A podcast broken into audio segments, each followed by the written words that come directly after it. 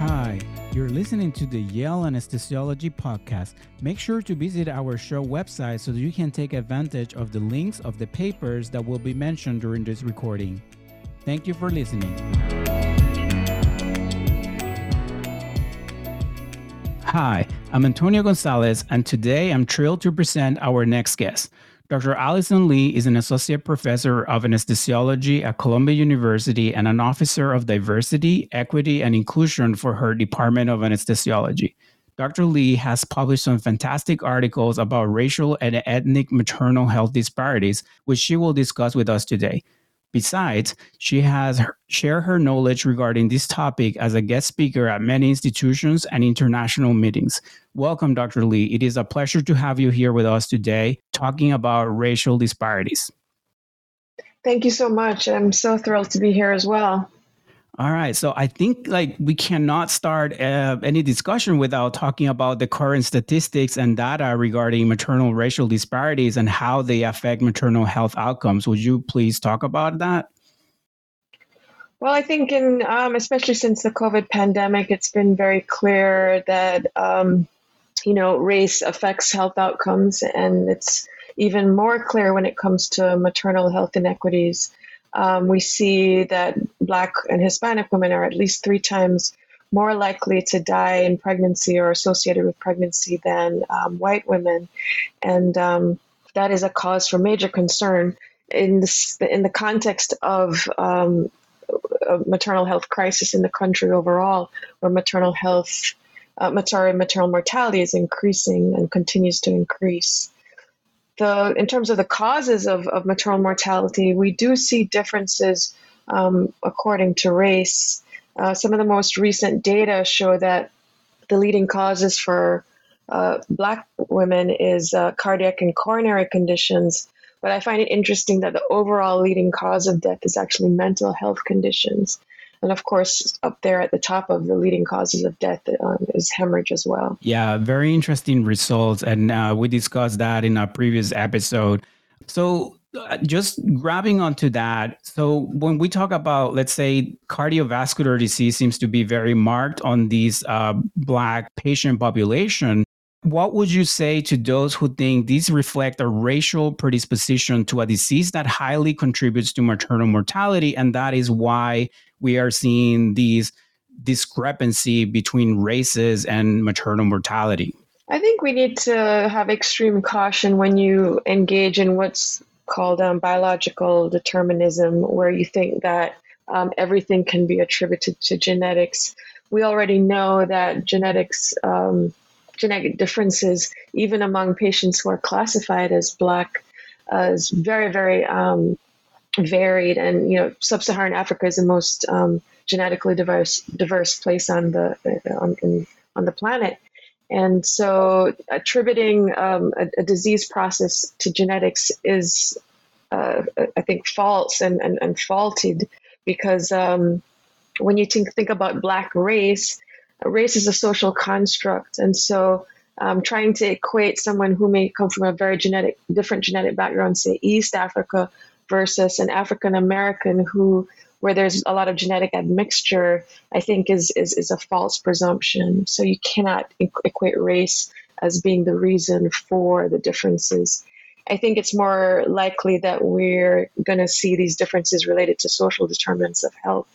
We know that race can be somewhat of a proxy for exposures like greater environmental pollution exposure or greater stress, greater exposure to stress and less social support. So you mentioned 2 very important things. You mentioned one, social determinants of health, and you mentioned stress. So in your article, you mentioned an excellent article published in the New England Journal of Medicine titled Misrepresenting Race. And they state the following, end quote. Race is not a biologic category based on innate differences that produce unequal health outcomes. Rather, it is a social category that reflects the impact of unequal social experiences on health. I'm guessing that these unequal social experiences on health is what you're referred to as the social determinants of health. Can you further explain a little bit more the social determinants of health? Well, the social determinants of health refers to the neighborhoods that people live in, their access to healthy food, green spaces, access to healthcare, access to education, and all of these factors are going to play a role in your health outcomes. And most of these social issues are tied in with structural racism. So patients who are Black are probably more likely to live in areas of economic deprivation because of the legacy of structural racism. And when we talk about structural racism, I'm talking about things like a history of redlining that locked a lot of Black neighborhoods in concentrated poverty. And if you live in a poor neighborhood, you're more likely to live in a maternity healthcare desert. You're less likely to have access to the fresh food and grocery stores that have good quality food. There's less economic investment in your neighborhood. You're less likely to have access to quality schools and education, access to job opportunities. So all of these things which are social determinants are going to play a role in how healthy you are. Yeah. That is, I agree with that 100%. And I was just recently reading a book by Joseph Graves and Alan Goodman that it's called Racism, Not Race. It basically states that dividing individuals into races has biological effects because by marginalizing individuals, they're exposed, as you mentioned, to less healthy environment, more stress, and greater health problems. So talking about stress, you actually mentioned in your article causes of health inequities, which again, I recommend everybody to read. It's a great educational piece. You mentioned weathering and allostatic load. Would you please explain the meaning of these hypotheses? Allostatic load, or weathering, I should say, really, I think was promoted a lot by Arlene Geronimus at the University of Michigan. And she posited that the stress of living in this race-conscious society is associated with earlier health deterioration in Black people. One of the most interesting studies that she did was looking at telomere length from a sample of middle-aged women, and it looked at using telomere length as a proxy for aging, not chronological age, and they found that Black women were biologically about 7.5 years older than white women of the same chronological age. And it's thought that this concept of weathering and allostatic load is related to this chronic stress on the mind and the body that leads to higher inflammation and stress-related diseases. And it's been able to be measured using markers such as neuroendocrine, metabolic, cardiovascular, and inflammatory biomarkers. And in turn, that has been linked to diseases that end up complicating pregnancy, such as preterm birth, low birth weight, and preeclampsia. So it seems that this chronic exposure to stress, activates our hypothalamic pituitary axis in our immune system. And that could be the reason that we see an impact on placental functioning and pregnancy maintenance. So besides the social determinants, in your article, you also mentioned that at the provider level, we should strive to do better. Some of the ideas that we have are preconceived ideas, again, about race having biological impact. And for instance, in your article, you mentioned the underestimation and undertreatment of pain among minorities. These based on false beliefs that Black people feel less pain and have thicker skin. What other disservices have we witnessed based on false beliefs or implicit bias? Well, I think that, I think it's interesting when you mention the history of pain. This probably goes back to the foundings of medicine, where there's a pseudoscience that was created around race, where we actually believe that there are significant biologic differences. And in OB, this goes back to Marion Sims, who supposedly believed that the slaves that he operated on and experimented on did not feel pain to the same extent as white women. And I think it's fascinating in some ways that the extent to which hundreds of years later, some of these beliefs are still pervasive. And I can't explain all of them, but I think goes back to this idea of biological determinism, where we falsely believe that people are different. There are these biological differences based on race, and that we're somehow genetically different, even though these superficial characteristics like skin color are, carried on a very, very small, minute portion of the genome. When you look at the differences that we see in outcomes, it could be related to this idea that patients do feel less pain. However, I think a lot of the issues that we see are probably related to unconscious bias. I remember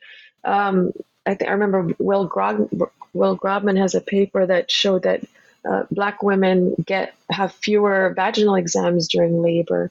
And so when you see subsequent, similar to that, you see fewer pain assessments in studies, lower rates of receiving epidural blood patch despite having a documented postural puncture headache, a higher use of general anesthesia for cesarean delivery may be related to the fact that, we assume it could be related to provider bias and also poor communication at the provider-patient level.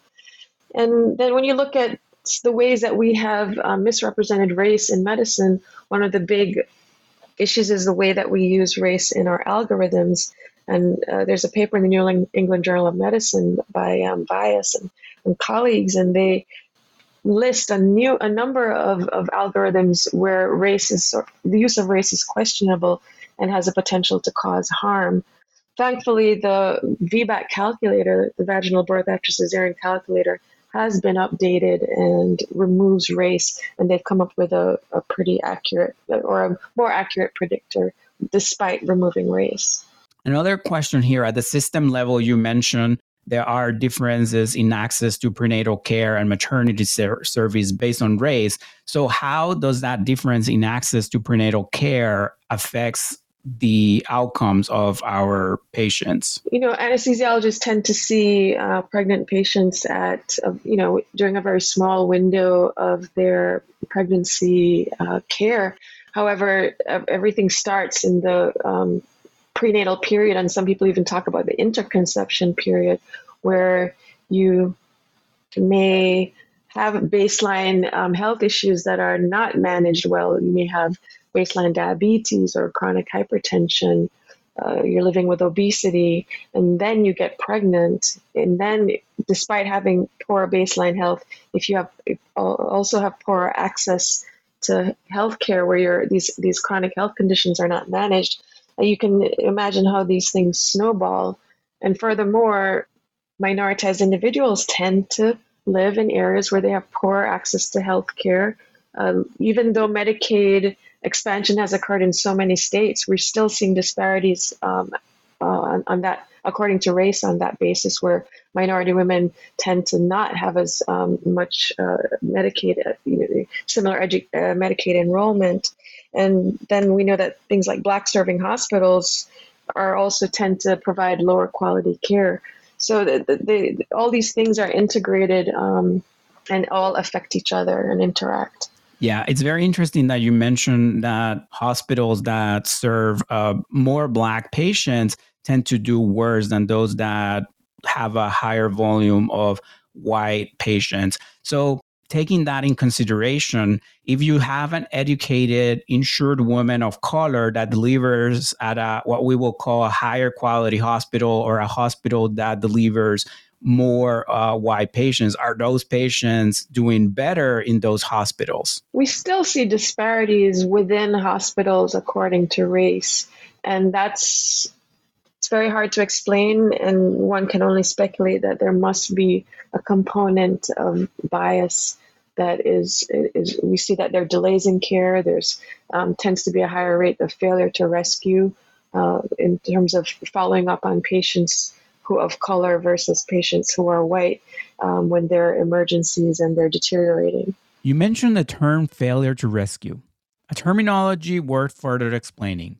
A paper from Dr. Guglio Minotti published in 2021 looking into racial and ethnic disparities and failure to rescue.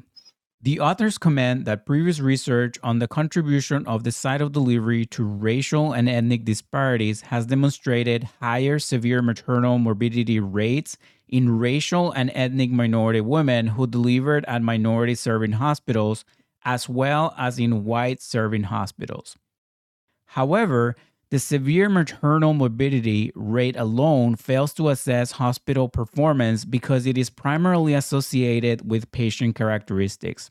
In contrast to the severe maternal morbidity rate, the failure to rescue from severe maternal morbidity rate incorporates hospital readiness, timely recognition, and interventions once severe maternal morbidity is recognized.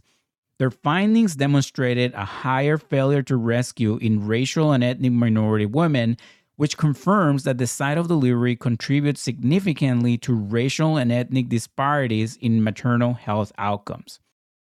The authors conclude that race and ethnicity should be interpreted as a risk marker for failure to rescue rather than a risk factor. With that cleared, I have one more question here.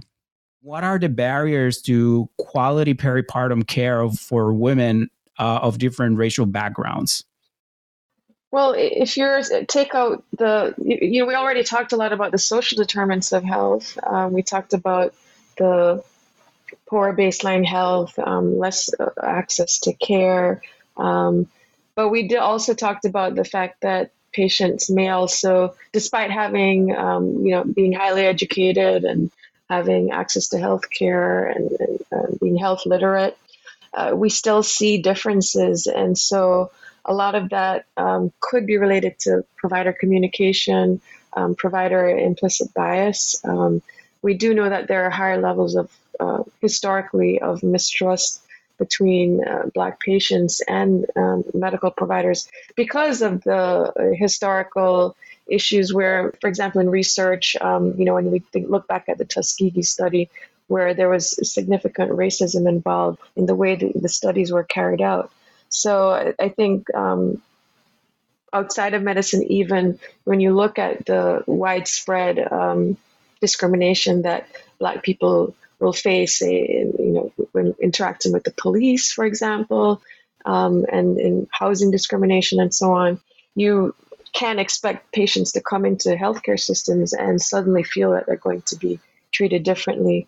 So I think there are a lot of social issues that are going to play a role in creating equity in terms of the quality of care. Yeah, as you mentioned, there's a lot of history and mistrust, and that is something that we need to work on. And what interventions or policy changes have been proposed or implemented to address maternal racial disparities in healthcare? I think the solutions are fairly clear and well laid out. We talk about having greater access to healthcare, and Medicaid expansion has occurred in many states, but we're still seeing states that have failed to expand Medicaid, and expansion of Medicaid has been associated with decreased mortality and decreased severe maternal morbidity in some instances. We need to extend the duration of pregnancy health coverage for at least up to a year and even beyond. We need to create greater access to family leave for patients. There are patients who, once they deliver, they have to get back to work far more quickly than they likely should, probably before they'd even fully recovered from their delivery experience. So I think on a systemic level, on a federal level, we need to be looking at policy solutions, such as what has been proposed in the Momnibus bill, and only parts of these have been passed. Increasing access to care seems to be very important, but again, there's a lot of social issues, right? We need to make sure that not only the patient has access to the healthcare, but also transportation to get there. So again, a lot of social issues play a role here, and I think, as you mentioned, the Momnibus it's doing a great job at trying to address a lot of these issues. So how can healthcare providers and institutions work to reduce and eliminate racial disparities in maternal healthcare? I think one of the key factors is protocolizing care, using evidence-based care. We know that, for example, in California, by introducing hemorrhage bundles of care where you sort of standardize the care for all patients, you tend to improve health outcomes overall, but you see a particularly greater improvement in outcomes for minority patients. At the institutional level, I think you need to think about the way you deliver care.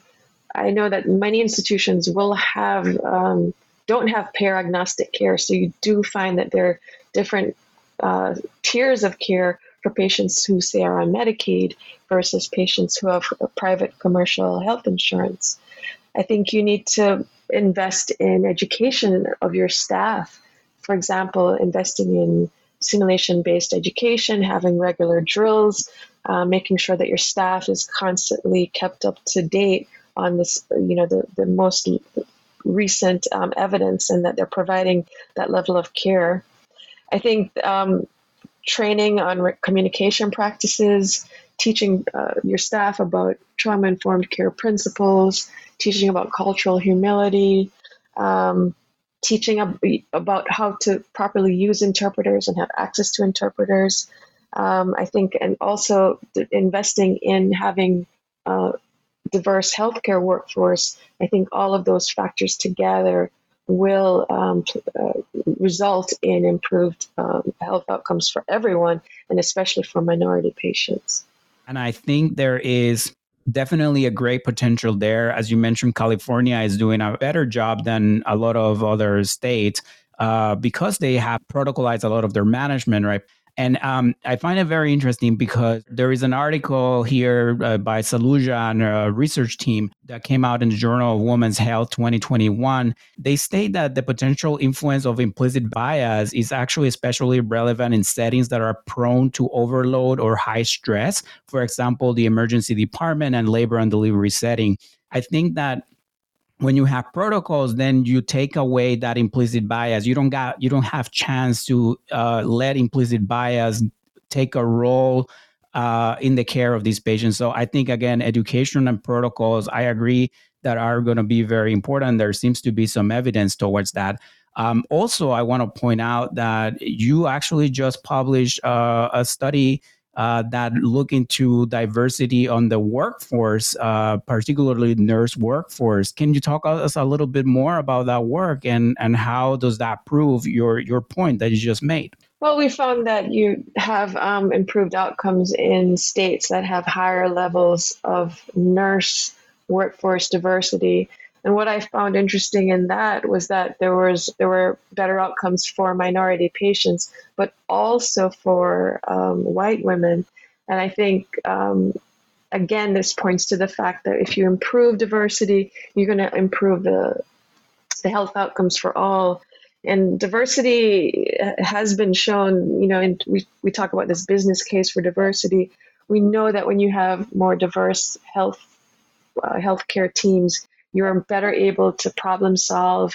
You have better able to deal with patients of all different, we deal with a very diverse patient population. And so having a diverse workforce all together ties into improved outcomes and better quality care. Yeah, so I agree 100%. And I recommend this your study that came out in AJOG 2022. All the articles that we're mentioning here will be on the website link. So regarding implicit bias, we've been talking about implicit bias, and I'm actually very interested because there's a project called the Harvard Project Implicit. And do we know if acknowledging the results from this test and receiving education about implicit bias as part of that education that you mentioned before may help with improving patient care? The space of implicit bias and training and use of the implicit association test is very controversial. And I think one of the criticisms of even implicit bias training is that there's so much potential for backlash, for people to have denial, and it sometimes even causes providers to fall back on stereotypes. So I think there's a lot of room for better research to see whether or not this training actually results in differences in real world outcomes.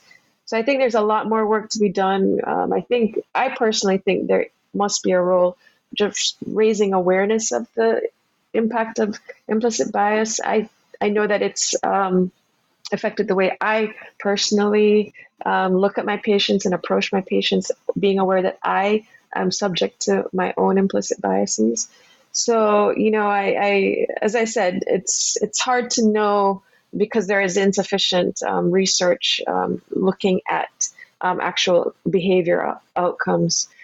Most of the studies that have been done look at self-efficacy, whether or not the participants report that they feel that more or better equipped to deal with diverse patients and to address their own bias, but it's hard to prove. That project, Implicit Bias, it's really good. It gives you a lot of insight. Definitely, you know, you need to take that information and, you know, make sure that you take that into account when you're caring for patients. And it's very important to realize that we all have biases. It is almost impossible to say that there is a person without biases because it's what's ingrained in our culture, the way we were raised.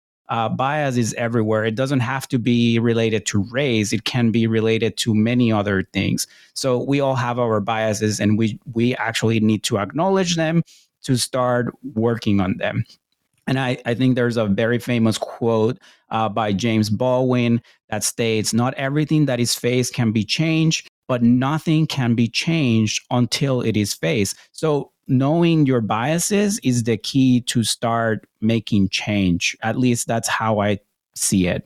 What are your thoughts? No, I agree. I think the other thing is that I think that as a culture, we tend to want to turn away from this idea that we all have, all could be a little bit racist. We all have moments when we slip, and we can be perpetrators of unconscious bias in terms of causing harms to our patients. And so I think if we don't face up to that, we can never solve that as an issue. And I think there's sufficient evidence regarding the disparities in outcomes and quality of care being provided. I think it's time for us to face up to this. And as physicians, all come together and be focused on solving this major issue when it comes to healthcare delivery in this country. Yeah, I agree 100%. I like to end my podcast with the top 5 recommendations from the interview. And these will give you an opportunity to mention anything that hasn't been mentioned that you think it's important to address or decrease racial disparities.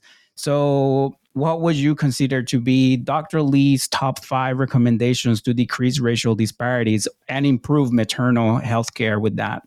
I think we need to, on a macro level, look at the effect of systemic racism and the impact on the social determinants of health. I thought it was really powerful when the CDC came out and said systemic racism is a public health threat and called for greater investment in minority communities and hospitals that serve minorities. So I think on a larger level, even though we can make changes at the individual level, nothing is going to really be achieved without looking at the larger macro level of addressing systemic racism in our society. I think we also need to implement policies that, such as those that are integrated into that Momnibus bill, things like extending healthcare, Medicaid expansion. At the institutional level, some of it we talked about already, but we need to protocolize care, increase the quality of care across the board, train staff, invest in, particularly focus on the minority serving hospitals. And we need education at the provider level in terms of teaching the optimal provider communication practices. A lot of this, for example, is nonverbal. How do you talk to a patient who is mistrustful of you? Perhaps take a seat, meet them at eye level, understand the power differentials. All of that is a part of having patient-centered care and trauma-informed care. And I think a lot of us, especially in the older generation, have not been exposed to some of this training. And we need to do a better job educating our patients I think there's a lot of evidence to show that their health literacy in the United States is very, very poor. And so we need to provide better patient education. We need to also make sure that these are language, provided in the patient's preferred language and at the correct grade level in terms of reading. So I think those would be my top five. Those are great five recommendations. I want to thank you so much for your time. Dr. Lee, you're a leading expert on this field. So I really, again, want to thank you for your time. Thank you so much for providing our audience with this great information. Thank you so much. Have a great day. Thank you for having me.